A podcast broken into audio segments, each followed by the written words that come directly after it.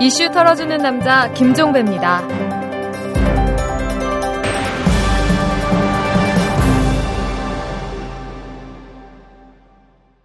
2월 8일 수요일에 전해드리는 이털남입니다.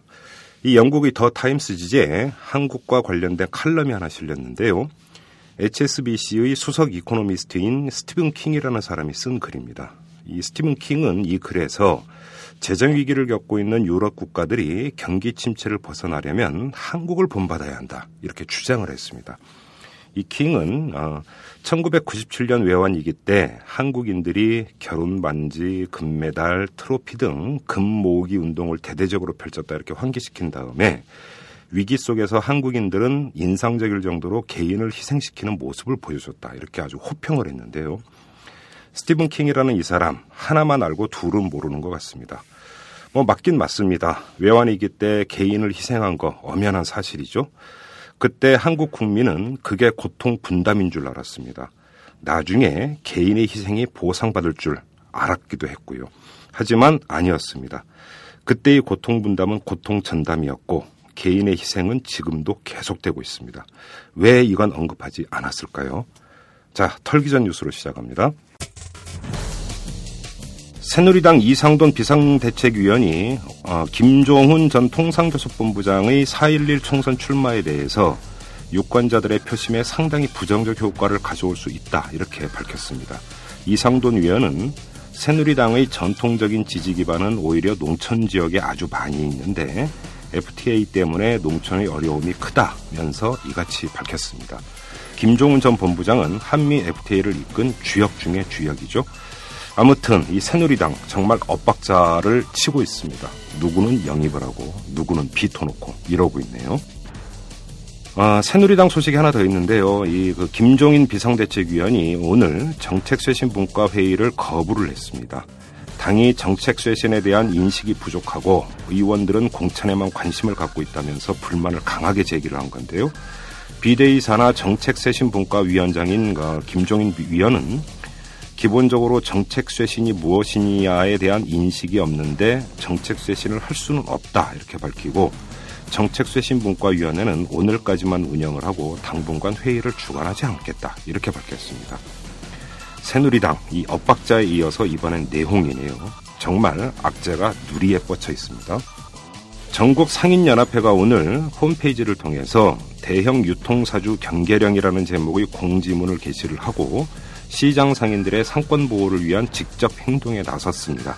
이 공지문은 현재 전국에서 대형마트나 SSM 진출로 인한 위협이 가장 심각하다고 판단하고 있는 다섯 개 지역을 우선주의 대상으로 분류를 했는데요. 해당 지역은 부산의 롯데마트 입점 지역, 수원역 인근 롯데 쇼핑몰 입점 예정 지역, 군포시의 이마트 입점 예정 지역, 시흥시의 롯데마트 매장 확장 공사 예정 지역, 그리고 강원도의 군인 매점 지역 등이라고 하는데요. 가뜩이나 어려운데 장사하랴 투쟁하랴 우리 상인들 정말 힘들게 살고 있습니다. 이 경찰이 오늘 일진회는 학교 폭력의 근원이라는 점에서 경찰이 강력한 단속 대상이다 이렇게 밝히면서 경찰의 인력과 정보력을 집중해서 일진회를 실질적으로 와해시키겠다고 선언을 했습니다. 이를 위해서 경찰은 일진회에 대한 현황 파악을 이달 중순까지 마무리하고 특히 확인된 일진의 구성원들을 상대로 자진 탈퇴서를 받는 방안을 추진을 하고요. 중요 사안을 해결한 경찰에 대해서는 표창 등 인센티브를 주는 등 학교 폭력에 적극 대응하기로 했다. 이렇게 밝혔습니다. 경찰은 이에 따라 오는 13일까지 중학교 3,075곳, 16일까지 고등학교 2,264곳에 대한 현황 파악을 마칠 계획이라고 하는데요. 뭐 예상대로입니다. 엄단 방침과 실적주의, 걸핏하면 들고 나오는 것들이죠. 지금까지 털기전 뉴스였습니다.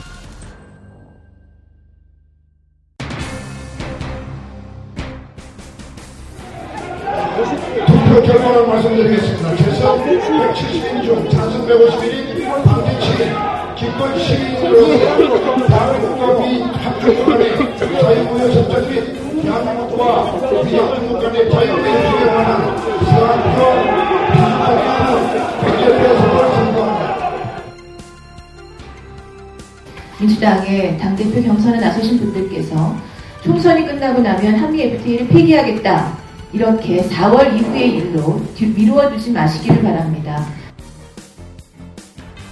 한미 FTA에 대해서 사법부, 입법부, 행정부 그리고 시민 단체까지 모두 참여하는 국민 검증위를 만들어서 어, 전면 재검토를 들어가야 됩니다. 이명박 정부에게 발효 중단을 강하게 요청합니다. 최종 발효 목표는 저희가 일관되게 말씀드리고 있지만 2월 말까지 발효하는 것을 목표로 지금 최대한 협의를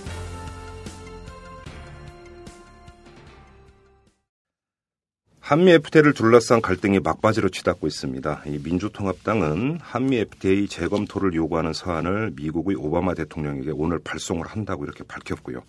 반면에 정부는 3월 1일에 이 한미 FTA가 발효될 것이다 또 이렇게 못 받고 있습니다. 정부 주장대로라면 시간이 얼마 남지 않은 셈인데요. 자, 오늘은 이 문제, 한미 FTA 바로 이 문제를 털어보도록 하겠습니다. 지금 제 옆에는 17대 국회 때 열린우리당 의원을 지낸 최재천 변호사가 나와 계십니다. 안녕하세요. 예, 안녕하세요. 오랜만에 뵙겠습니다. 예, 오랜만입니다. 이 한미 FTA 문제 참 너무나 복잡하니까 오늘은 각을 좀 좁히죠. 예. 각을 좁혀서 과연 이 재협상, 재검토, 발효 정지가 가능한지 이쪽에 좀 초점 맞춰서 얘기를 좀 풀어갔으면 좋겠는데요. 네. 그 전에 먼저 여쭐 게 있습니다. 어제 오늘 뉴스를 보니까 한미 FTA 그 주역 중의 주역이죠. 김종훈 전 통상교섭본부장. 네. 새누리당 공천을 받아서 출마할 것이다. 뭐 그 본인도 일단 인정을 했고요. 출마가 기정사실인 것 같은데 네. 어떻게 보십니까? 이분이 출마하는 것. 뭐 한나라당 아니 새누리당이죠. 예, 새누리당이죠. 굳이 새누리당으로 갈 필요가 없는 거죠, 뭐. 왜요? 어, 이분을 한미 FTA 교섭 대표로 임명한 사람이 누구며, 음흠. 그렇죠? 그 다음에 말년에 통상 교섭본부장을 시킨 사람이 누구며, 네. 시킨 정당이. 예. 어, 사실 시작하고 끝맺음은 이미 이전 정부 때 저희들이 집권하고 있을 때 다 이루어진 일 아닙니까? 음. 그렇죠. 그렇다면 김종훈은 굳이 따지자면 새누리당 사람이 아니라, 음. 그렇죠. 과거 열린우리당이나 민주당 사람이죠. 어허. 근데 왜 그분을 그리 가게 놔뒀는지 제 개인적으로 이해할 수 없습니다. 어, 그렇습니까? 이 상당히 복선이 깔린 말씀이신 건데 좀더좀 풀어주시죠. 그렇게 함축적으로 말씀하시지 마시고. 아, 그러니까 이제 아, 민주당이 예. 아, 통합 아 민주통합당이 예. 한미 FTA에 대해서 발효 중지를 요청하건 아니면 개폐를 요구하건 전면 폐기를 요구하건 네. 명확한 입장 정리가 전제되어야 한다는 의미죠. 그렇죠. 예, 구렁이 담나무 같이 슬그머니 시대가 바뀌었으니까 경제 상황이 변했으니까 네. 금융위기가 왔으니까 혹은 예. 착한 FTA나 나쁜 FTA라는 그런 이분법적 구별. 예, 이런 식으로 슬그머니 넘어가면서 예. 어, 사람들에게 우리가 집권하면 우리가 다수당이 되면 네. 한미 FTA를 폐기하겠다 이런 식으로 이야기하는 것은 음. 진정성이 떨어지는 거죠. 어, 그런 그래요. 식의 행태나 예. 김종훈 본부장이 마치 자신을 방어하기 위해서 어, 정치 일선에 뛰어드는 거나 음. 하나도 다를 바 없다 이런 의미입니다. 알겠습니다. 그 민주통합당의 행보는 좀, 좀 이따가 집중적으로 한번 좀 살펴보도록 하죠. 네. 그 김종원 통상 교섭본부장 전, 물론 이제 앞에 한 글자가 붙습니다만, 그 이 사람의 출마 문제, 그리고 어제 오늘 또 이 보수언론을 중심으로 계속 집중적으로 보도 나오고 사설까지 실린 게 하나가 있습니다. 민주통합당이 공천 과정에서 예. 한미 FTA에 찬성했던 사람들을 사실상 숙청하고 있다. 네.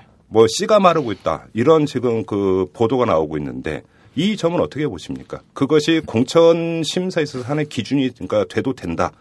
정당하다고 보십니까? 기준이 돼야 되는 것 아닌가요? 왜냐하면 지금 민주당이건 새누리당이건 네. 새로운 공천의 기준을 일종의 경제 정의 쪽에 두고 있잖아요. 그렇죠. 경제 정의를 둔다면 한미 FTA가 의미하는 바는 1%를 위한 투자자들 게임이거든요. 음. 이를테면 지금 우리가 한미 FTA를 한다고 했을 때 구체적으로 한미 FTA를 통해서 이득을 얻는 한국 기업이 누가 있을까요? 음. 수출을 전문으로 하는 재벌 기업 대기업들이거든요. 네. 그렇다면 그 사람들이 돈을 벌어왔을 때 예. 한국에 일자리가 생기고 음. 자기들이 요거 이야기하는 것처럼 낙수 효과 음. 위에 큰 통에 물이 차서 그다음 밑으로 뚝뚝 흘러서 아랫 사람들까지 그 목에 물을 축일 수 목을 축일 수 있도록 그런 식의 낙수 효과가 과연 있을까요? 네. 예, 없다면 음. 한미 FTA가 상징하는 신자유주의, 재벌 중심 경제 체제, 성장 중심 경제 체제, 네. 그 다음에 과도한 수출 주도형 경제 체제의 한계를 인정하는 것이 음. 경제 정의를 구하는 새로운 정당 이념이고, 네. 그런 방식에 따라 사람을 골라내야 된다면 예. 당연히 한미 FTA에 대한 찬반 여부는 공정 기준이 돼야죠. 그러면 이제 좀 전에 김종훈 전 통상교섭본부장이 출마를 이제 제가 질문을 드렸을 때 민주통합당에 과연 진정성이 있는가 의문을 제기를 하셨습니다. 네. 그러면서 또 공천 과정에서 한미 FTA가 기준이 돼야 된다는 건 당연하다고 말씀을 하셨으면 지금 아, 민- 모순되죠. 모순되죠. 아, 모순되죠. 예. 네. 그래서 제가 그 모순을 도리어 역으로 드러내 보이는 겁니다. 음. 예. 그런 식으로 정확하게 경제 정의를 이야기하고 사회복지를 이야기하고 다 함께 잘 사는 99% 사회를 네. 선거 구호가 아니라 진정성 있는 정책 대안, 음흠. 집권 대안으로 이야기를 했다면 네. 옥석을 가려야죠. 음. 누가 진짜 그 정책을 펼칠 수 있고 과연 어떻게 갈 것인지 뭘로 보여줍니까? 입으로 보여줍니까? 사람으로 보여줘야 되는 거죠. 그렇죠. 그렇다면 당연히 보수 언론들이 도대체 니들 한미 FTA 협상파를 쫓아내겠느냐 그렇게 이야기했을 때 좋다 우리는 쫓아내겠다. 음. 사람을 바꾸는 것이 정책을 바꾸는 일이고 정책을 바꾸는 것이 정권을 바꾸는 일이다. 네. 이렇게 이야기할 수 있어야죠. 오히려 이제 그것이 진정성을 보여주는 하나의 이제 그 참고가 될 수가 있다. 예, 뭐 이런 예, 이런 중요한 기준이 것 될. 수 있는 거죠. 그렇죠. 알겠습니다. 그 민주통합당 문제를 이제 계속 집중적으로 제기를 하시는데 그 문제 이제 이제 집중적으로 짚기 전에 먼저 이제 그 한미 FTA가 이제 논란이 되는 과정에서 핵심적인 문제는 ISD 조항이었습니다. 예.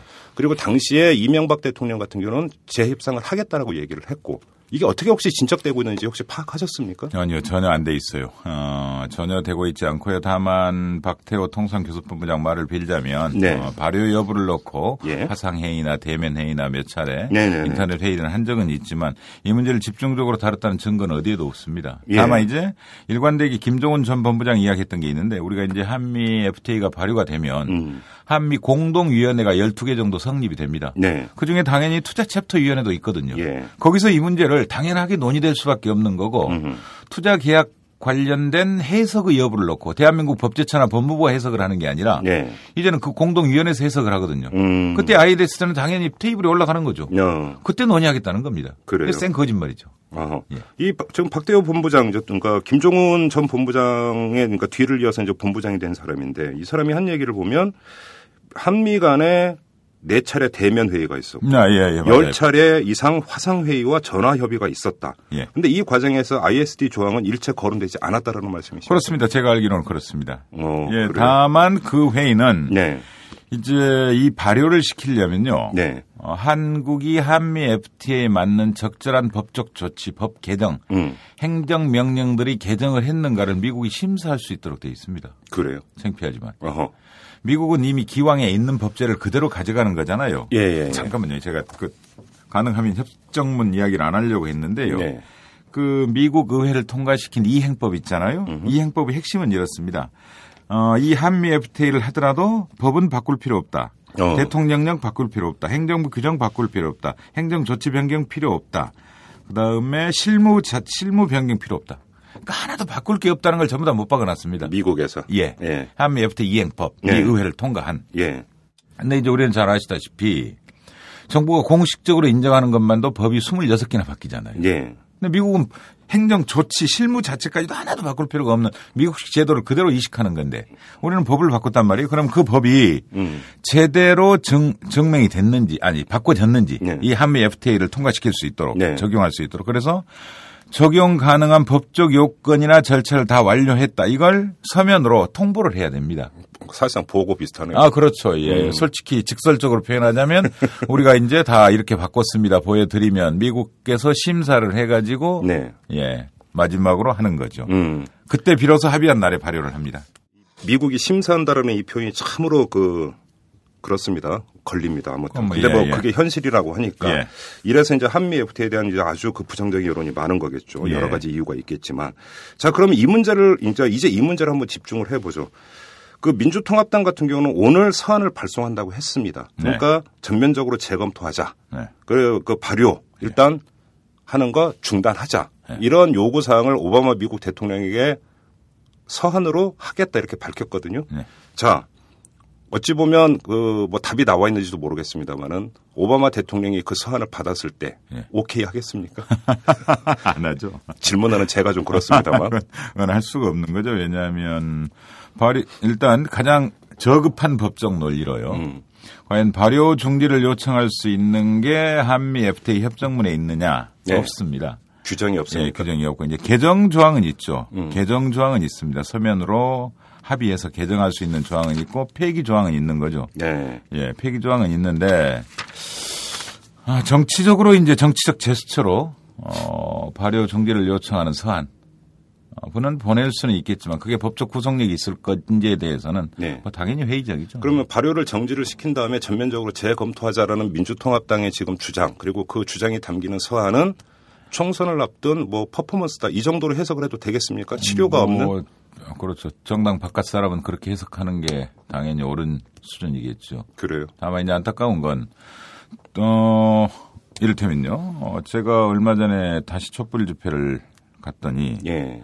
그날 밤에 이제 네티즌들께서 이런 식의 글들을 올렸어요. 그 전당대회 전에는, 예. 아, 어? 전당, 뭐, 이를테면 새로운 지도부가 구성되면 맨 처음에 하면 FT를 어떻게 어떻게 하겠다 이런 말들 하던 사람이, 그랬죠. 다 그랬죠. 예, 된 다음에는 촛불 집회 아무도 안 나왔다. 이번에 선출된 지도부는 예. 그런 식의 이제 글들이 어, 떠돌아다니는 걸 보고 아하 예. 그렇구나 이런 말 한 적이 있는 그런 생각 한 적이 있는데요. 예. 마찬가지입니다.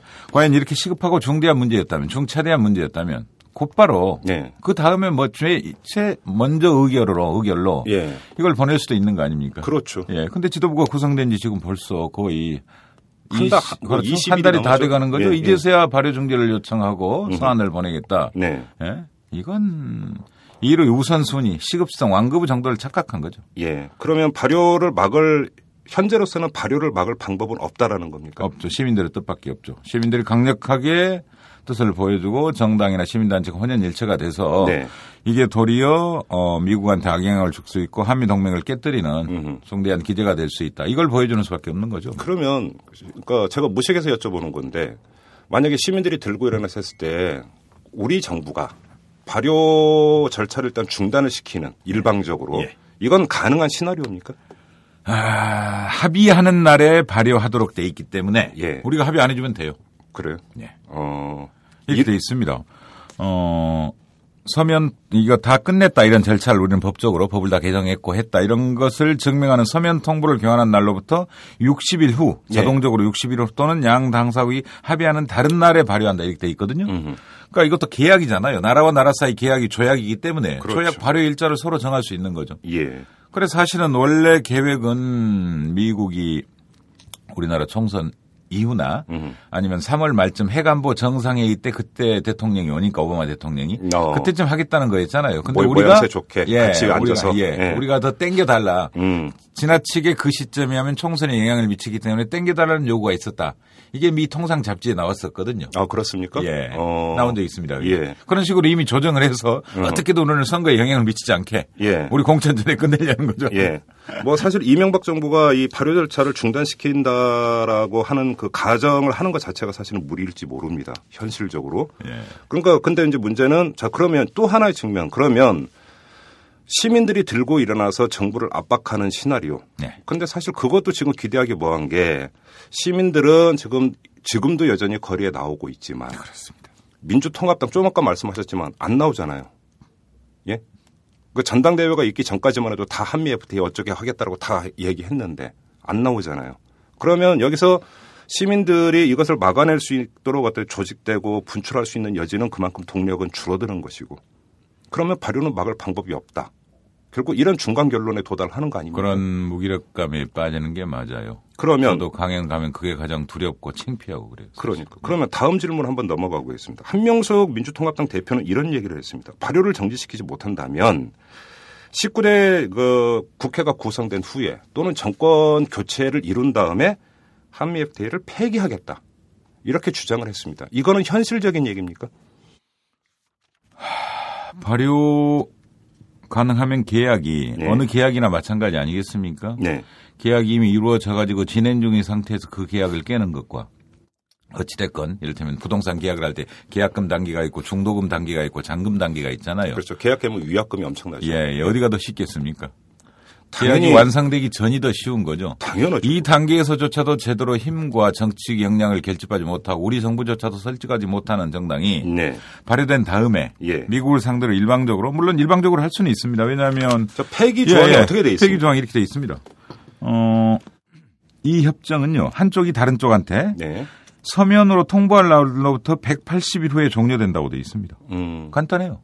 그냥 서면으로 통보만 하면 됩니까? 예. 우리 이거 깨겠다. 예, 예. 그러니까 결별하듯이 문자로 예. 자, 우리 끝내자. 음. 우리 이별하자. 이러면 끝나요, 사실은. 어, 간단하네요, 사실. 예. 절차상으로는. 예. 근데 문제는 그 뒤가 문제가 되겠죠. 뒷감당은 어떻게 할 것이냐죠. 그렇죠. 시작을 할 때는 우리가 해달라고 사정사정 했잖아요. 예. 성결 과제까지 쇠고기까지 열어가면서 약간 적정한 방안까지 마련하면서 네. 스크린 커트까지 2분의 1로 줄여가면서 해달라고 사정했단 말이에요. 예. 근데 막상 하고 나니까 음. 정권이 바뀌었다는 이유로 연속성 없이 우리 못하겠다. 네. 이때 과연 우리가 가장 피의 동맹이라고 생각하는 한미 동맹에 미칠 수 있는 영향. 그렇죠. 과연 우리 정치인들이 뒷감당할 수 있을까요? 예. 문제는 늘 이런 식의 사고를 정치인들이 쳐놓고 잘못되면 시민 여러분들 뜻에 따르겠습니다. 이러면서 공을 다시 넘겨버립니다. 음.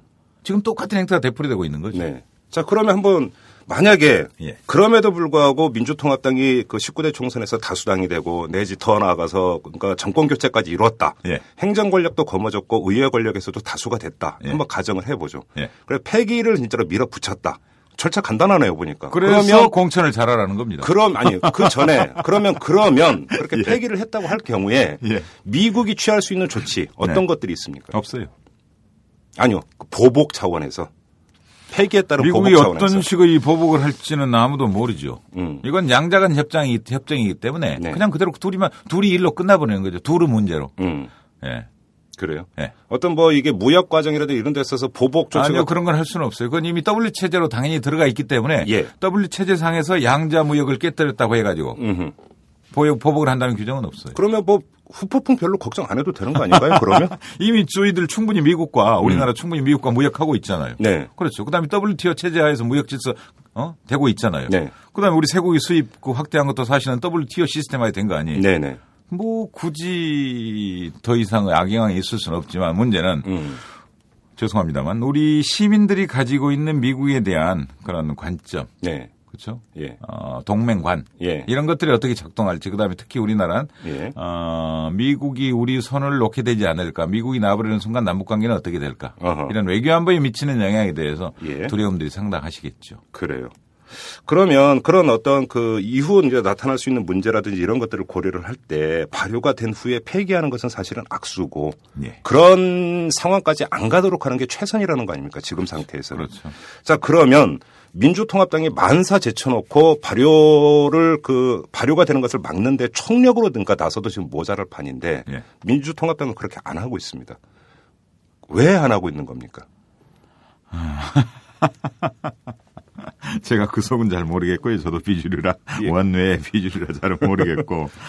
아, 첫째는 역시 우리 사회를 네. 우리 사회 죄송합니다. 유령처럼 떠도는 그 한미 동맹에 대한 음. 확고한 신념 음. 혹은 좀 더 부정적으로 표현하자면 맹종 네. 그렇죠.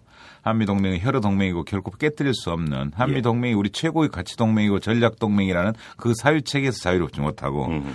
두 번째는 여전히 한미 FTA에 대한 이해 예. 이게 부족한 것 같아요. 그래요. 예, 이게 경제적으로 우리 사회를 어떻게 재편하고 음. 미국식 경제 구조가 한국에 전면적으로 이식됐을 때 미국은 철저히 개인의 자유를 중시하는 사회고 공동체성이 부족한 사회인데 예. 그런 식의 법 기반, 제도적 기반이 한국 사회를 지배했을 때 과연 우리 사회가 어떻게 변할 건지에 대한 인식 자체가 대단히 천박하고요. 네.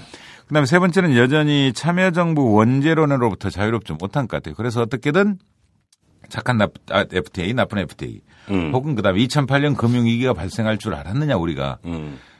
뭐 그런 식으로 지금 도피하는 듯한 네. 그런 식의 것들이 복합돼서 그러지 않을까 이런 어. 생각을 합니다. 그런데 이제 본질적으로 보면 민주통합당 안에 상당수가 한미 FTA에 대해서 근본부터 부정하는 시각은 없다. 예. 이렇게 정리를 해도 되는 거 아닙니까? 그래서 제 대, 생각도 그렇습니다. 충 구렁이 담 넘어가다 가면서 기정사실화 해버리고 현실로 받아들이자. 그러니까 최장집 선생이 늘 지적하듯이요. 네. 한나라당, 아 새누리당이나 아, 네. 민주통합당이나 예.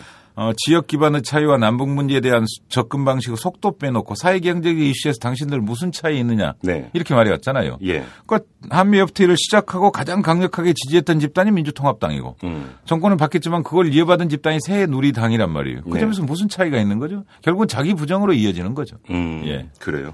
자, 그러면 이 최재천 변호사도 민주통합당 당원 아니십니까? 네. 그리고 그 이 당 밖에서 한미 FTA 문제점을 계속 강연도 하시고 계속 꾸준히 제기를 해오셨습니다. 그러면 당 안에 들어가서 예. 이걸 이렇게 해야 되는 것 아니냐고 적극적으로 한번 제기해 보신 적 있으십니까? 제가 전에 의원 시절에는 그렇게 했죠. 아니 최근에는 최근에는 그런 적 없습니다. 왜 안 하셨습니까? 뭐, 당을 움직여야 될 거 아닙니까? 말할 기회도 없고 자리도 없고 전 힘이 없습니다. 아니 민주통합당이 나서야 된다면 한번 불살라서 예. 이 민주통합당 지도부부터 해서 어떻게든지 간에 떨쳐 일어날 수 있도록 한번 촉구를 하고 예. 나아가서 강제도 하고 그러니까 읍소도 좀 해야 되는 거. 아닌가요? 전당대회 때 제가 지지하고자 하는 네. 지지를 원했던 그런 분들에게는 강력하게 이 문제를 제기를 하고 음. 이게 최우선 과제가 돼야 되고 제가 네. 지지하는 조건은 바로 이것입니다. 이런 식으로 어, 하는 정도밖에 못했고 음. 나머지는 뭐 저도 여전히 무기력한 한 사람의 당원에 불과했습니다. 그러면 반성합니다. 예. 사실 이제 그 이런 표현 써서 뭐 까놓고 예. 얘기해서 예. 자 민주통합당 지도부가 이제 국민을 상대로 하는 얘기와는 별도로 네. 사석에서나 예. 무대 뒤에서 예. 한미 FTA에 대해서 어떻게 처리하는 게 현실적이다. 예. 그리고 이런 생각을 갖고 있다 혹시 들으신 바가 전 있습니까? 들어본 적 없어요. 없습니까? 예. 제가, 어, 부끄러운 일이지만, 대단히 우리 당이 간혹, 어, 운동권 중심 정당, 관료 네. 중심 정당, 그 다음에 혹은 친노 중심 정당, 이런 몇 가지 패러다임이나, 네. 어, 작은, 어, 크고 작은 의미의 그런 계파, 예. 어, 계열들이 있는 게 사실이거든요. 그렇죠. 런 점에서 제가 중심축에 들어본 적이 없어서 그런 이야기를 이른바 자칭 비주류이시고요. 네. 그래요. 알겠습니다. 여러분께서는 오마이뉴스가 만드는 daily 팟캐스트 방송 이슈 털어주는 남자 김종배입니다를 듣고 계십니다. 트위터 아이디 오마이털털로 좋은 의견 보내주세요. 이털남 아저씨가 탈탈 털어드리겠습니다. 지금 아, 최재천 변호사와 함께 한미 FTA 문제를 짚고 있는데요. 뭐 이야기를 하다 보니까 자연스럽게 이 민주통합당의 문제로 귀결이 됐습니다. 자, 이 문제를 좀 더 그 파고 들어갔으면 좋겠는데요. 이정희 그 통합진보당 대표가 얼마 전에 이렇게 밝힌 바가 있습니다. 한미 FTA와 경제 민주화는 아주 긴밀한 관계를 맺고 있다. 한미 FTA가 발효가 되면 지금 정치권에서 총선을 앞두고 거의 뭐 제1의 구호로 내세우고 있는 경제민주화는 상당히 어려워진다. 이런 이야기를 했거든요. 이런 견해에 어, 동의하십니까? 전적으로 동의합니다. 어떤 점에서 이 경제 민주화에 영향을 미치는 겁니까? 아, 이를테면 이런 겁니다. 어, 우리는 수출만이 살 길이고 어, 무역을 통해서 먹고 산다고 이야기를 하는데요. 예. 아니 도대체 석유 나는 나라 몇 나라나 됩니까? 우리가 늘 지하 자원 이야기할 때 석유를 생각하는데 전 세계 석유 나는 나라 얼마나 될까요? 그리고 설사 석유가 나는 나라 중에 선진국이 된 나라 몇이나 있습니까? 별로 없죠. 근데 우리는 대부분 우리는 석유가 안 나니까 석, 어? 많은 철강이 안 나니까 지하 자원이 없다고 농담 어, 이야기를 하는데 어, 작년에 삼성전자를 한번 예로 들어볼까요? 휴대전화를 9,700만 대를 수출을 했습니다. 예. 근데 그 중에 한국에서 생산된 물량은 신문을 따오자면 한 4천만 대 정도 됩니다. 음. 올해 목표는요, 신문을 보자면 1억 3천 한 500만 대 정도 됩니다. 예. 그러면 한국에서 생산량이 늘어야 되는 거죠. 그렇죠. 그래야 우리 일자리가 생기고 여기에 한국에 돈이 돌겠죠. 당연하죠. 근데 생산량은 똑같습니다. 한국에서의 생산량은 예, 4천만 대가 똑같아요. 음. 예, 다른 나라 베트남에서 주로 생산을 하게 됩니다. 음. 그러면 투자는 베트남에 이루어지고 월급도 베트남에 주는 거고 일자리도 베트남에서 늘어나고 그 돈이 도는 것도 베트남이죠. 그렇지만. 한국 전체적인 수출은 늘어나요. 그렇죠. 파이는 늘어나는 거예요. 이를테면 국내- 죄송합니다만 제가 여기 세 분 앉아 계신데 여기 들어오는 순간 이 자리에 앉아 계신 분들의 GDP가 올라갑니다. 제가 변호사라서요. 솔직히 그렇죠. 그렇죠. 근데 제 수입은 아무 아, 상관이 똑같죠. 예. 그러니까. 그것하고 똑같은 이치입니다. 음. 나라 수출이 는다고 무역 규모가 커진다고 해서 네. 내 호주머니에 돈이 들어오느냐 마느냐가 문제죠. 예. 이걸 어떻게 선순환시킬 것이며 일자리를 수출해 버린 것이 아니라 일자리를 어떻게 수입할 것이며 음흠. 한국의 투자를 어떻게 늘릴 것이며 이게 중요한 과제가 돼야지. 네. 그럼 맹목적인 수치 예. 여기에 얽매여서 가지고는 경제 민주가 없는 거죠. 그래요. 좀 더 구체적으로 한미 FTA가 발효가 됐, 되는 순간부터 네. 지금 재벌 개혁을 이야기를 하고 있습니다. 경제 아, 민주화의 예, 예, 핵심적인 예. 문제로. 예. 그러면 재벌 개혁이라는 이제 구체적으로 방안을 짜야 되고 그걸 정책화하고 입법안도 나올 거 아닙니까? 거기에 어떤 영향을 미칩니까? 마찬가지죠. 우리가 국제 시장에서 경쟁력 이를테면요. 어, 지금 한미 FTA는 이제 갓 복싱을 시작한 어린 친구와 네. 프로 선수가 동시에 장갑을 끼고 올라가서 같이 게임을 하는 겁니다. 그것도 헤비급이죠. 예, 네. 완전 경쟁이잖아요, 이게. 네. 왜냐하면 지금까지는 법이나 제도나 혹은 관세나 무역 수수료나 이런 식의 관세 혹은 비관세 장벽을 통해서 억지로 속된 말로 똔똔을 맞췄단 말이에요. 네. 이를테면 농산품이 한국으로 들어올 때 평균 관세율이 118%였습니다. 음. 그러니까 우리 농업 경쟁력이 약간은 취약하니까 예. 어? 이걸 올리려면 원가를 맞춰줘야 되는 거죠. 음. 그렇죠. 세금을 거기다가 100%를 부과해가지고 간신히 우리랑 맞춰서 네. 우리 농산품의 경쟁력을 부여시켰는데 이제는 완전 경쟁이 그런 게 다 없어져 버렸어요. 예. 그러니까 방금 말씀하신 대로 어린아이하고 헤비급 프로 선수하고 같이 복싱을 하는 건데 여기에 유리한 사람은 누구겠습니까? 재벌이나 수출 중심 대기업들은 살아남습니다. 음. 도리어 시장이 커진 측면이 있지요. 그렇죠. 그 사람들은 더 큰 무기와 더 큰 국가 경제에 대한 기여도 이런 것들을 바탕으로 감히 우리 어떻게 손대 우리마저 죽어버리면 한국 경제는 완전히 망하는 거 아니야? 네. 이런 식으로 대래 협박을 하겠지요. 예. 그리고 우리 생각에도 그것마저 줄어버리면 도대체 돈은 누가 벌어오지 이런 생각할 거 아닙니까? 음. 예. 그러면 더 구체적으로 그래서 출자 총액 제한제 지금 부활 얘기가 나오고 있습니다. 네. 그다음에 중소기업 적합 업종 물론 이제 권고 사항에 불과하지만 또 얘기가 되고 있습니다. 네. 유통법이 있습니다. 예. 상생법도 있고 예. 이런 것들이 무력화될 수 있습니까? 아, 무렇게 될수 있죠, 당연히요. 그렇습니까? 예. 왜냐하면 지금 한미 FTA의 가장 큰 핵심 경제 이념은요. 민영화, 그다음에 개방화, 자유화입니다. 어떠한 경제적 규제도 비판합니다. 음. 이를테면 미국 헌법은요. 죄송합니다만 경제 질서에 대한 경제 헌법 조항이 전혀 없습니다. 아 그런가요? 예, 전혀 예. 없습니다. 미국 헌법을 이식한 일본 헌법에도 전혀 없어요. 근데 유럽 쪽은 전부 다 있습니다. 예. 전국 경제인 연합회가요 한국 헌법에 대한 개정 제안을 할 때마다 빼놓지 않고 내놓는 게 우리도 미국처럼 경제 헌법 없애달라는 겁니다. 그 경제 민주화 이른바 119조 이하. 김종인 조항 없애달라는 예, 거죠. 예. 없애달라는 거예요. 예. 완전 자유화에 맡겨둬라. 완전 음. 계약 조항에 맡겨둬라 이거예요. 미국은 딱두 가지입니다. 하나는 계약. 음. 계약은 공정해야 되겠죠. 그래서 네. 공정성에 대한 듀 프로세스, 적정 절차 조항. 이 두 가지 가지고 모든 경제 체제를 규율합니다. 음. 계약이 최고입니다. 네. 그래서 국가 대 국가 계약도 최고가 되는 거죠. 음. 그래요. 자, 그러면 한미 FTA가 발효가 되면 경제 민주화에 상당히 그 안 좋은 악영향을 끼친다 이런 이야기가 되는 건데. 예. 근데 민주통합당은 지금 경제 민주화에 거의 올인하다시피 하고 있습니다. 그러면 그것도 사실은 상당히 어떤 그 지금 구멍이 많은 이야기다. 이렇게 정리가 될 수밖에 아, 없네요. 부끄럽지만 그렇지요. 단순히 우리나라처럼 국방비 많이 투자하고 네. 그다음에 SOC 예산을 거의 20% 쓰는 나라에서 그 나머지 돈 가지고 정세도 없이 그걸 복지로 돌려서 사람들을 편하게 만들어 드리겠다. 이게 민주당이 가지고 있는 좁은 의미의 경제정인데 네. 경제 구조 자체에 대한 변화나 예. 전환 없이 음. 과연 경제 정의나 우리가 꿈꾸는 그런 정의로운 사회가 가능할까요? 그런 점에서 민주당은 대단히 편협한 네. 그런 식의 단순한 구조를 가지고 지금 사람들을 설득하려 하고 있는 거죠. 그래요. 방금 말씀드린 대로 그 핵심이 바로 재벌 중심의 경제 체제를 어떻게 변화시키느냐. 예. 성장 중심 경제 체제를 어떻게 선순환시키느냐. 예. 그다음에 지나치게 외수 위주 경제 체제를 어떻게 내수 전환으로 바꾸느냐. 이런 것도 핵심인데 이건 한 나라 경제 체제, 국가 체제를 전적으로 좌로 돌리는 일이 되거든요. 네. 그래요. 네. 자, 그런데 재벌 문제 같은 경우는 두 가지 트랙이 있습니다. 하나는 재벌의 소유구조 문제까지 손대는 게 하나가 있고 네. 또한 가지는 그거는 손을 대지 않은 상태에서 재벌이 시장에서 벌이고 있는 횡- 갖가지 횡포 네. 이것에 어떤 그 제약을 두는 장치 요쪽 두 가지가 있을 수가 있는데 네.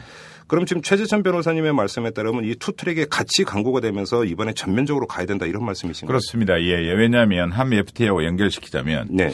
한미 FTA를 맨 처음 시작할 때 우리 대통령께서나 김 당시 현 현종이죠. 김현, 김현종. 아, 김현종. 예. 예. 김현종 통상교섭본부장이 청와대 브리핑을 내면서 이런 말을 한 적이 있잖아요. 우리는 이제 일본식 낡은 제도를 버리고 미국식 global standard로 가야 합니다. 예. 그다음에 그때 이미 선진 통상국가라는 말을 씁니다. 음. 이거 이 정부가 쓰는 말이 아닙니다. 네. 그래야 우리가 선진 통상국가로 나아갈 수 있습니다. 네. 이게 사실 거의 모든 세계관이 응축돼 있잖아요.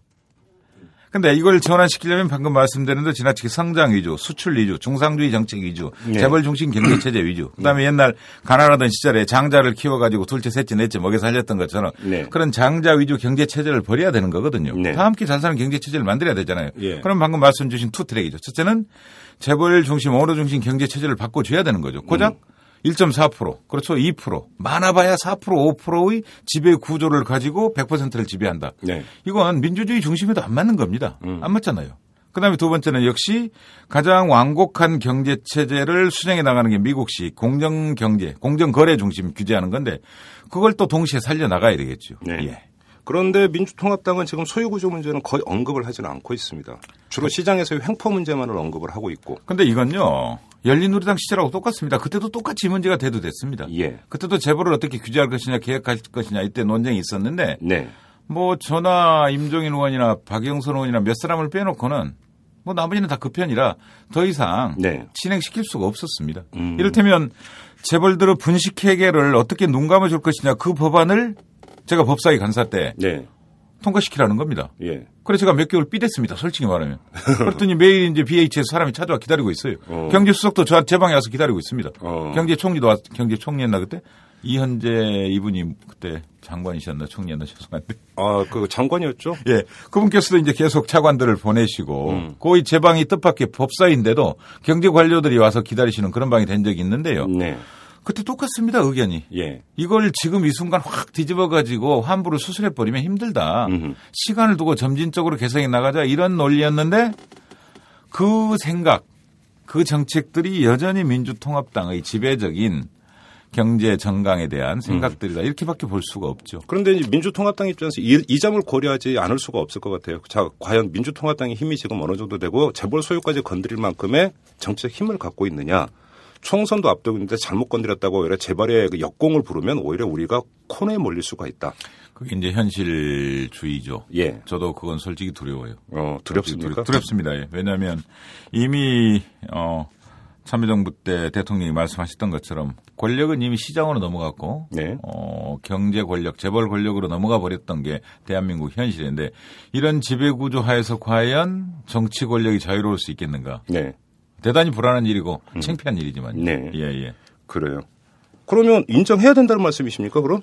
그럼에도 불구하고죠. 예. 그럼에도 불구하고 정확하게 가치와 비전을 제시해 두고 예. 이것을 어떻게 실천할 것인가는 결국 사람 문제잖아요. 예.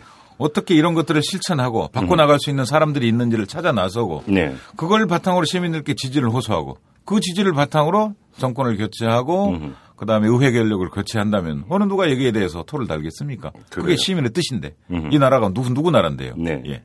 그런데 지금 그 유권자는 그 다양한 층위가 있습니다. 그러니까 재벌 개혁, 전면적인 재벌 개혁에 동의하는, 적극적으로 동의하는 유권자도 있겠지만, 재벌의 어떤 독선과 독주와 횡포에 대해서는 강한 문제의식을 가지고 있지만, 재벌의 소유 구조까지 건드린다면 이건 좀 우리나라 경제에 길게 봐서 아, 마이너스가 되지 않겠느냐라고 우려하는 사람들도 있습니다. 어 있죠. 예. 그리고 그런 사람들이 사실은 정치적 부동층을 형성하고 있는 측면이 있고요. 예. 근데 그렇게 본다면 민주통합당 입장에서는 이 사람들까지 이런 유권자까지 끌어들여야만 승리할 수 있으니까 예. 이건 너무 공학적인 아니요. 합니다만은 그게 현실입니다. 예. 그러니까 이 점을 고려하지 않을 수 없는 그러니까 이, 이 얘기는 결국은 뭐냐면 원칙과 정치적 현실 간의 간극 예. 여기서 비롯되는 문제고 정치라고 하는 게 사실은 거기서 어떻게 이걸 조화시킬 것인가의 문제 네. 아닙니까? 저도 밖에 있으니까 이렇게 편하게 말하는 겁니다. 정확하신 말씀이시죠. 그래요? 제가 그럼- 이를테면 정치 지도자가 돼 있다. 그렇다면 어느 한쪽도 다 똑같은 시민이고 다 똑같은 속된 말로 편대 예. 버릴 수가 없는 거 아닙니까? 그때는 가장 애매하고 모호하고 추상적인 예, 다 함께 가는 네. 그런 정책을 이야기할 수밖에 없으리라는 그런 한계도 인정을 합니다. 그럼에도 불구하고 예. 그럼에도 불구하고죠 소명으로서 정치를 이야기하자면 음. 그럼에도 불구하고 그 점에 대해서는 우리 사회가 지금까지는 잘 먹고 잘 살아왔지만 국민소득 5만 달러에서 2만 달러까지 왔고 네. 그렇잖아요. 그다음에 인구 5천만 명을 모시고 국민소득 2만 달러를 달성한 나라는 전 세계에서 7개 나라밖에 안 되잖아요. 네. 더구나 분단까지 돼 있는 나라가 여기까지 왔다면 우리가 더 이상의 도약을 위해서는 체제와 제도를 바꿔야 되잖아요. 음. 네. 이 상태로는 결국은 어느 기자가 칼럼에 썼습니다만 이 상태로 몇 대만 지나가면 이 씨하고 정 씨하고 구 씨하고 허 씨하고 이런 재벌 가문만 남아가지고 그 집안이 한 107만 명 정도 되게 되더라고요. 그렇게 됩니까? 예, 그분들의 자식을 어. 몇대쭉 나아가면. 아, 그 계산한 게 예, 있습니까? 계산 방식이 있나 봐요. 107만 명이요? 예, 뭐 3대인가 10대인가 가면 그렇게 돼요. 아, 그래요? 그러면 재벌과 비재벌 가문만 남게 된다 이거예요. 어. 예. 그러네. 우리 사회가 그렇게 갈 수밖에 없는 거 아니에요, 지금. 예. 더구나 다른 나라와 다르게 우리는 아, 재산의 상속이 신분 상속, 사회적 지위 상속, 명예 상속으로 이어지지 않나요? 그렇죠. 그리고 다른 나라는 혼인이 그렇게 폐쇄적이 아닌데 우리는 결혼 제도가 대단히 집안끼리 만남이라는 의식이 있어가지고 폐쇄적입니다. 혼맥이 상당히 그렇죠. 예, 예. 다른 나라하고 다르거든요. 예, 그게 예. 그렇게 됐을 때 과연 우리나라가 어떻게 될 것이냐? 철저히 본건 세습 네. 그런 중세 시스템으로 돌아간다는 말이에요. 음. 그러면 지금 이 문제를 전부 다 느끼고 있고 알고 있고 네. 그런데도 지금으로부터 고쳐 나갈 수 있는 초석을 깔지 못한다면 예. 계속 모든 문제를 미뤄가지고 후손들한테 등 떠미는 거죠. 짐 그래요. 지어주는 것이 되는 거죠. 그래요. 그게 두렵죠. 자, 그러면 이제 다시 그러니까 그 이전으로 얘기 돌아가서 한 번만 정리를 하고 넘어가죠. 자, 네. 그 발효를 중단시키는 것보다 아니 발효 이후에 폐기하는 것보다 발효를 중단시키는 게 훨씬 더 현실적이라고 말씀을 하셨습니다. 그리고 미국이 더구나 대단히 정치적이고 네, 그다음에 어, 우방들의 여론을 살피는 시스템이 우리와는 전혀 다르잖아요. 그렇죠. 그래서 도리어 효과적일 수 있는 거죠. 그렇죠. 만약에 한국에서 그런 어떤 거센 여론이 일어난다면 네. 그 미국 입장에서도 한국 여론이나 정치 상황 계속 예의주시를 하고 있으니까 네.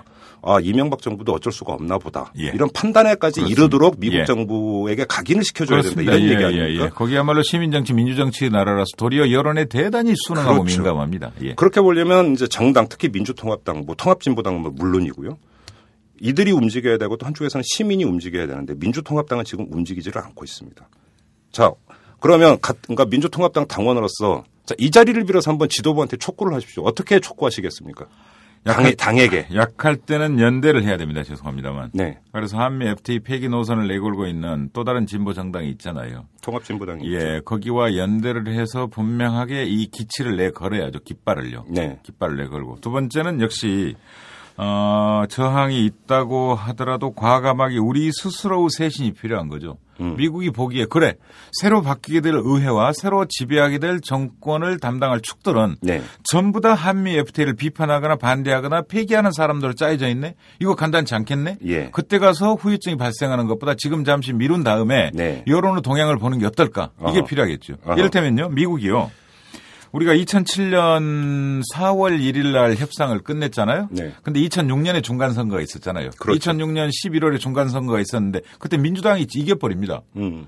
그러니까 2007년 4월 1일 날 협상을 끝내놓고도 검토 시간이 두 개월 있었는데 그 다음에 부시가 국회로 보내지 않습니다. 미 민주당이 환경과 노동 챕터에 대한 수정을 요구할 게 뻔하고 우리 민주당이 새로운 FTA에 대한 정강 정책을 만들 테니까 기다려달라 그렇게 부시한테 이야기를 합니다. 그러니까 네. 기다려줍니다. 사실 2007년 6월 1일 날 협상이 끝났던 게 왜 지금에야 발효되겠습니까? 우리 프로세스였습니까? 우리 칼렌더가 아니었습니다. 음. 그렇죠. 전적으로 미국식 칼렌더입니다. 예. 미국은 정권이 바뀔 것 같으니까 또 기다리고 예. 그다음에 정당 지배 구조가 바뀌니까 또 기다리고 음. 그다음에 공화당이 의회를 지배하니까 이제 보내도 통과되겠구나. 그러면서 작년에야 오바마 대통령이 국회로 보내잖아요. 대신 자기가 얻어낼 건 자동차 수출인데 전민 자동차 노조의 지지를 얻기 위해서 또 설득을 해나가고 우리 대- 대통령 디트로이트로 모시고 가고 음, 음. 이런 식으로 수많은 정치적 과정과 의회와의 타협과 협상 그다음에 상대국 정부의 동향 이런 것들을 봐가면서 결론을 내리거든요. 그러니까 미국 같은 경우는 자신 자기네들의 정치 일정과 정치 상황에 따라서 4년을 끌어왔는데 한국도 얼마든지 그렇게 할 수 있다. 이런 예. 우리? 대통령도 그래야 맞죠. 첫째는. 그렇죠. 결단을 키를 쥐고 있는 대통령이 그래야 맞는 거고 네. 두 번째는 그런 것들이 움직일 수 있도록 과감하게 민주당의 신임 지도부가 예. 대통령과 미국을 동시에 설득을 해 나가야 되겠죠. 음. 우린 자꾸 시민만 설득하라고 지금 떠밀어 버리잖아요. 네. 그건 대단히 죄송한 일이고요. 대려 설득의 대상은 첫째는 대통령이죠. 네. 도리어 미국한테 보내는 것 자체가 장난으로 비춰질 염려가 있습니다. 대통령한테 쫓아가야죠 지금. 음. 예. 왜 자기 나라 대통령은. 예. 놔두고 그렇죠. 왜? 예. 그야말로 정치적 제스처죠. 음. 이 말까지는 안 하려고 그랬는데 죄송합니다. 그래요? 아하, 그것도 지금 그 중요한 포인트네요. 왜, 그러니까, 그러니까 우리나라 대통령부터 설득할 생각을 하지 않고 예. 오바마부터 설득하려고 그렇죠. 하느냐. 예, 예. 아, 그것도 그러니까 일리 있는 지적이십니다. 자, 그런데 지금 그러니까 어떤 연대가 그러니까 상당히 중요하다고 말씀을 하셨습니다. 그런데 연대 이야기가 나왔으니까 드리는 질문이지만 약간 여기서 쭉정의 질문인 거는 인정을 합니다만은 그 총선을 앞두고 민주통합당의 태도가 약간씩 좀 바뀌고 있다라는 지적이 상당히 많습니다. 벌써부터 오만해졌다, 샴페인을 벌써 일찍 터뜨렸다 이런 이야기가 나오면서 선거 연대에 대해서도 심드렁하는 것 같다 이런 얘기도 많이 나오고 있는데 이런 상태에서 연대가 되겠습니까? 잘 모르겠어요. 그럼에도 불구하고 연대는 해야 됩니다. 그럼에도 불구하고 예. 지금 우리의 힘만으로는 이 문제를 끌고 나가고 네, 역전시키기에는 턱없이 부족하다는 걸 시인을 해야 합니다. 그래요. 예. 그럼 알겠습니다. 그럼 정치 영역 안에서는 그렇다고 치고 시민들을 또한 설득하고 많이 알리면서 설득을 해야 되지 않습니까? 시민 중에는 네. 한미 FTA가 발효가 되면 우리 경제가 많이 좋아질 것이라고 믿는 시민들도 상당수가 있습니다. 예. 자, 그러면 이런 시민들을 어떻게 설득을 하고 인식의 전환을 어떻게 이끌 수가 있을까요? 잘 모르겠어요, 저도. 어려워요, 솔직히. 어렵습니까? 예, 왜냐하면 우리가 지나치게 저조차도 성장 중심, 수출 중심, 중상주의 중심 경제 시스템화에서 몇십 년을 살아와서요. 네. 이게 이미 한계가 노정이 돼서 아까 말씀드린 대로 나라의 부가 커지고 국가 전체의 GDP가 커진다고 해서 우리 집에 들어오는 돈은 결코 늘어나지 않는데 예. 그 한계를 아직까지는 인정하지 않으시는 분들이 많으신 것 같아요. 여론조사를 보면요. 음. 여전히 어, 토건 사업을 일으키면 나한테 일자리가 돌아오고 네. 수출이 많이 되면 국내 일자리가 생기고 음. 나한테 배분이 되고. 네. 근데 이미 사실 낙수 효과는 레이건 시절에 이미 끝난 경제 정책 아닙니까? 네. 그리고 우리 늘 어릴 때 시골 말로 아랫목이 따뜻하면 서서히 불을 계속 떼면 윗목이 따뜻해지는 방 네. 위쪽까지 따뜻해지는 음. 이런 식의 선순환 구조를 지금 기대하고 있는데 네. 하, 현실적으로 파탄이 났거든요. 예. 예, 더 이상 우리나라처럼 신분 상승 구조가 취약한 나라가 어디 있으며 그다음에 교육이 유일한 신분 상승 구조였는데 부자 교육과 가난한 교육은 이미 차별화돼 버렸잖아요. 아, 그럼요. 예, 우리나라가 전문직들 변호사나 교수나 뭐 임원들, 의사들 이 부모가 보통 한 6, 7% 정도 되는데 그 아이들 지금 서울대 입학생 비율이 거의 한 70%돼 있죠. 네. 이런 현실을 보고도 우리가 깨닫거나 깨닫지 않거나 이걸 예. 방향을 바꾸려 하지 않는다면 음. 이 구조가 영국이 고착되는 거죠. 예. 그게 두려운 거죠. 그래요. 예. 알겠습니다. 뭐 지금까지 우리 최재천 변호사를 마치 민주통합당의 대표인 양. 대변인 있냐? 예. 너무 미운 소리 많이 하셨어요. 예, 계속 지금. 이런 식으로 질문을 드려서 죄송하지만 그래도 어쩔 수가 없습니다. 자, 4월이면 총선이 치러집니다. 예. 최재천 변호사께서도 예비 후보시고 총선에 출마하실 계획인 걸로 알고 있고 예. 물론 이제 당선을 목표로 당연히 뛰시겠죠. 당선됐다고 한번 가정을 해보죠. 예. 자, 19대 국회의원이 됐습니다. 그러면 한미 FTA와 관련해서 그때는 이제 최재천 의원으로서 예. 어떤 일을 할 수가 있습니까? 가장 먼저 폐기를 주장하는 의원들과 연대를 하고 네. 당 내외로요. 예. 그다음에 폐기의 정책을 근거를 네. 만들어서 예. 개원하자마자 곧바로 의한이나 예. 그런 형식으로 올려야 되겠죠. 그래요. 예. 아까 폐기 절차가 정부가 그냥 서면 통보만 하면 끝난다고 했지만 예. 국회 차원에서 그러니까 할 수, 그러니까 폐기를 그러니까 강제할 수 있는 지금 절차나 이건 권한은. 없죠. 예. 대한- 전적으로 정부의 판단의 몫이죠. 그렇습니다. 미국은 통상에 대한 교섭 권한이 미 의회가 가지고 있어서 예. 의회가 상당히 강력한데 한국은 통상교섭본부라는 외교통상부 네, 그리고 대통령이 가지고 있잖아요. 그래서 의회의 예. 권한은 사실 전무한 편입니다. 그래요. 예. 의회가 그 폐기를 강제할 수 있는 여지는 없다. 없습니다. 그래서 결의안을 만들어서 대통령으로 하여금 이걸 가지고 당신이 폐기해라. 음. 이렇게 간접 강제할 수밖에 없죠. 뭐 근데 그건 이제 대통령 마음에 따라 달라지는 거고. 그렇죠. 그렇죠. 그러면 현실적으로 이명박 정부 체제 하에서 중단은 물론이고 폐기까지도 사실은 기대하기는 좀 어렵다. 네. 좀 절망적인 얘기일 수는 있겠습니다만 예, 예, 예, 그렇게 예. 결국은 정리가 될 수밖에 없네요. 그렇죠. 예. 아 그런데 이제 이명박 정부의 임기가 끝나고 나면 발효가 된 지 만약에 지금 아까 그 통상교섭본부장 말대로 그러면 3월 1일부터 발효가 된다고 봐도 된다고 했으니까 네. 정권 그러니까 이 이명박 정부의 임기가 끝나는 건 2월 말이고 발효된 지 거의 1년이 지난 다음 아닙니까? 예. 폐기 그때 가서의 폐기. 예를 들어서 그 한명숙 대표가 얘기한 것처럼 정권 교체가 된다 하더라도 그게 과연 쉬울까요? 그래서 원 잘 모르겠어요. 두려워요. 두려워. 알겠습니다. 전 뭐. 제가 너무 그 그러니까 대해서. 제가 너무 일방적으로 같아서 아니, 아니, 죄송한데요. 아무튼 그 지금 최재천 변호사께서 이제 그 시종 일관 말씀을 하셨던 것은 이제 폐기보다는 발효가 되기 전에 그걸 중단시키는 것이 훨씬 현실적이고 현실적이고 가능한 시나리오다 이제 이런 말씀을 하셨던 그러니까 이제 거고. 폐기는 온전히 어, 대한민국 전 시민의 정치적 결 단의 영역까지 올라갈 겁니다. 네. 왜냐하면 우리가 한미 동맹 없는 음. 미국 없는 한국의 미래와 외교 안보와 경제를 과연 저를 저를 비롯한 거의 모든 시민들이 상상해 본 적이 없을 겁니다. 네. 그렇다면 과연 한미 FTA를 우리가 일방적으로 폐기하자고 했을 때 네. 저조차도 이미 겁먹고 있을지는 모르겠습니다만 예. 과연 미국의 반응 여기까지도 우리가 제대로 형량할 수 있어야죠. 예- 예후를 예측할 수 있어야죠. 그렇죠. 그런 식의 시나리오까지도 정치 지도자들은 지금 계산해 놓고 검토를 해야 합니다. 물론입니다. 예, 물론 저도 당연히 폐기입니다. 예. 당연히 폐기해야 맞고 그다음에 새로 들어오는 대통령 네. 뭐 제가 이제 앞으로 지지하게 될 대통령도 반드시 그걸 조건으로 걸고 예. 그럴 수 있는 사람을 대통령 후보로 지지할 것입니다마는 그럼에도 불구하고 시민 여러분들께서 이런 정치적 결단을 과감하게 지지해 주실 수 있기를 음. 네. 저는 희망을 하는 거죠. 알겠습니다. 네. 그러니까 지금까지 한미 FTA 문제를 집중적으로 살펴봤는데요. 마지막으로 또 하나 지금 짚을 점이 있습니다. 한중 FTA인데 예. 오늘 그 오전에 그 지금 뜬 뉴스를 보면 한중 양국 정부가 4월에 한중 FTA 협상 개시를 선언할 것으로 지금 보도가 나왔고요. 이를 네. 위해서 그 공청회 개최 공고를 9일자로 관보에 올리겠다. 네. 지금 외교부에서 이렇게 밝혔습니다. 자, 한중 FTA가 이제 다시 현실적인 지금 어떤 현안으로 떠올랐는데 이 한중 FTA는 어떻게 바라봐야 됩니까? 어, 미, 어, 중국 사람들의 입장을 그대로 이야기를 하자면요. 예. 당신들은 전략적 이해관계는 미국과 같이 하고 돈은 우리한테 벌어가는 거 아니냐. 예. 어허. 이런 식으로 대단히 불평불만이 많습니다. 음흠. 이를테면 중국과의 계획량이 30이라면 일본과가 한 15, 미국과는 한 7 정도 되거든요. 아, 그런 상황에서 우리가 미국과 일본에서 사실상 거의 손해 나는 걸 미국은 물론 서비스 쪽에 손해 납니다만 예. 그런 손해를 중국에다 다 덮어 씌우고 있단 말이에요. 그런데 우리가 미국이나 이런 쪽 어, 서구 쪽과는 FTA를 하고 네. 중국과는 하지 않으니까 중국이 대단히 불평불만이 많아요. 예. 사실 우리가 한미 FTA 할 때도 당시 상무장관을 특사로 비밀리에 보내가지고 우리랑 먼저 하자고 제안 온 적이 있습니다. 어, 근데 지금 미국과의 FTA가 단순한 경제 동맹의 성격을 넘어서 안보 동맹의 성격까지 가지고 있다는 걸 누구나 시인을 하잖아요. 그렇죠. 그래서 중국은 그럼 우리 뭐냐?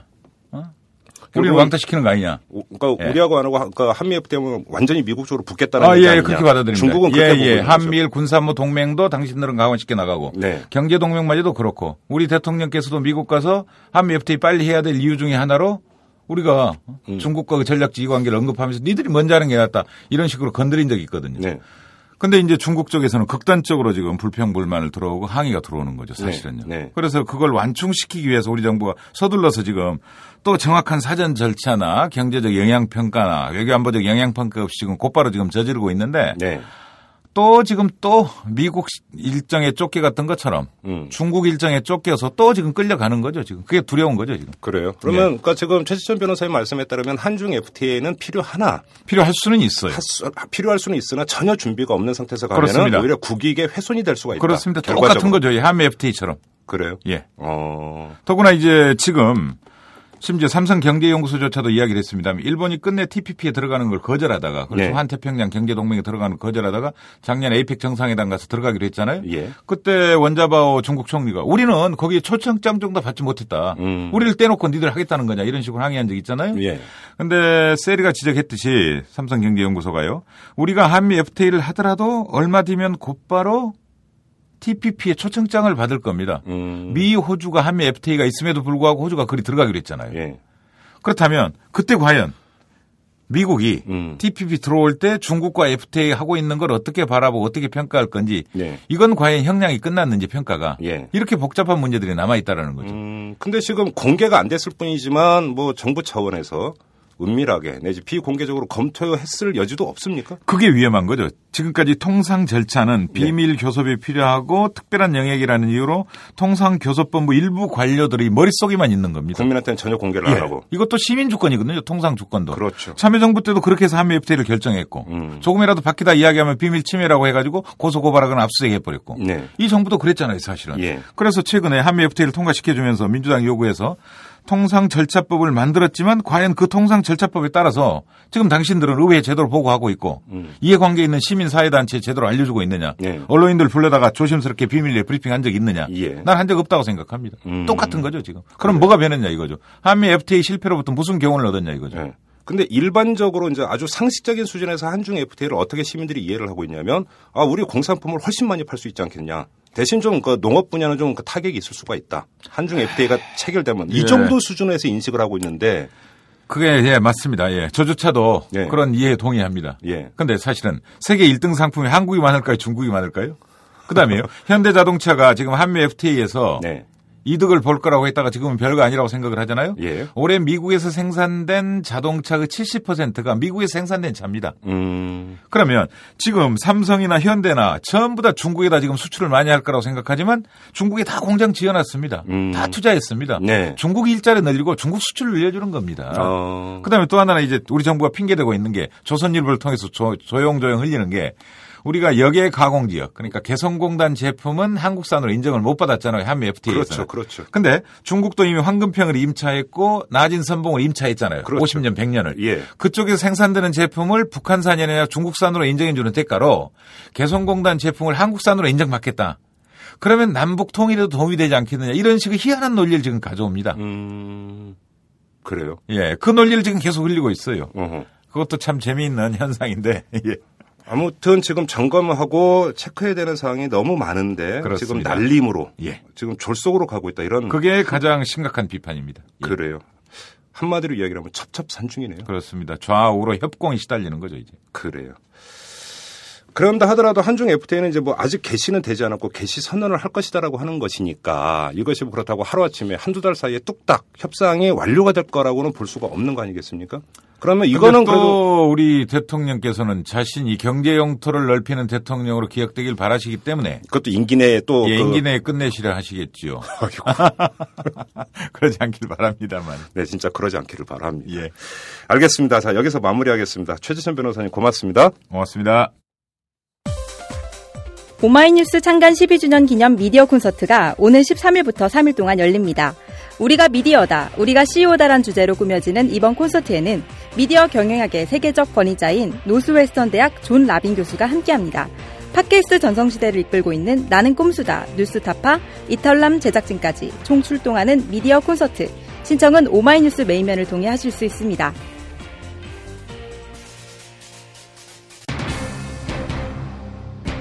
한미 FTA 참 말도 많고 탈도 많았던 사안이죠. 이 한미 FTA가 막바지를 향해 치닫고 있습니다.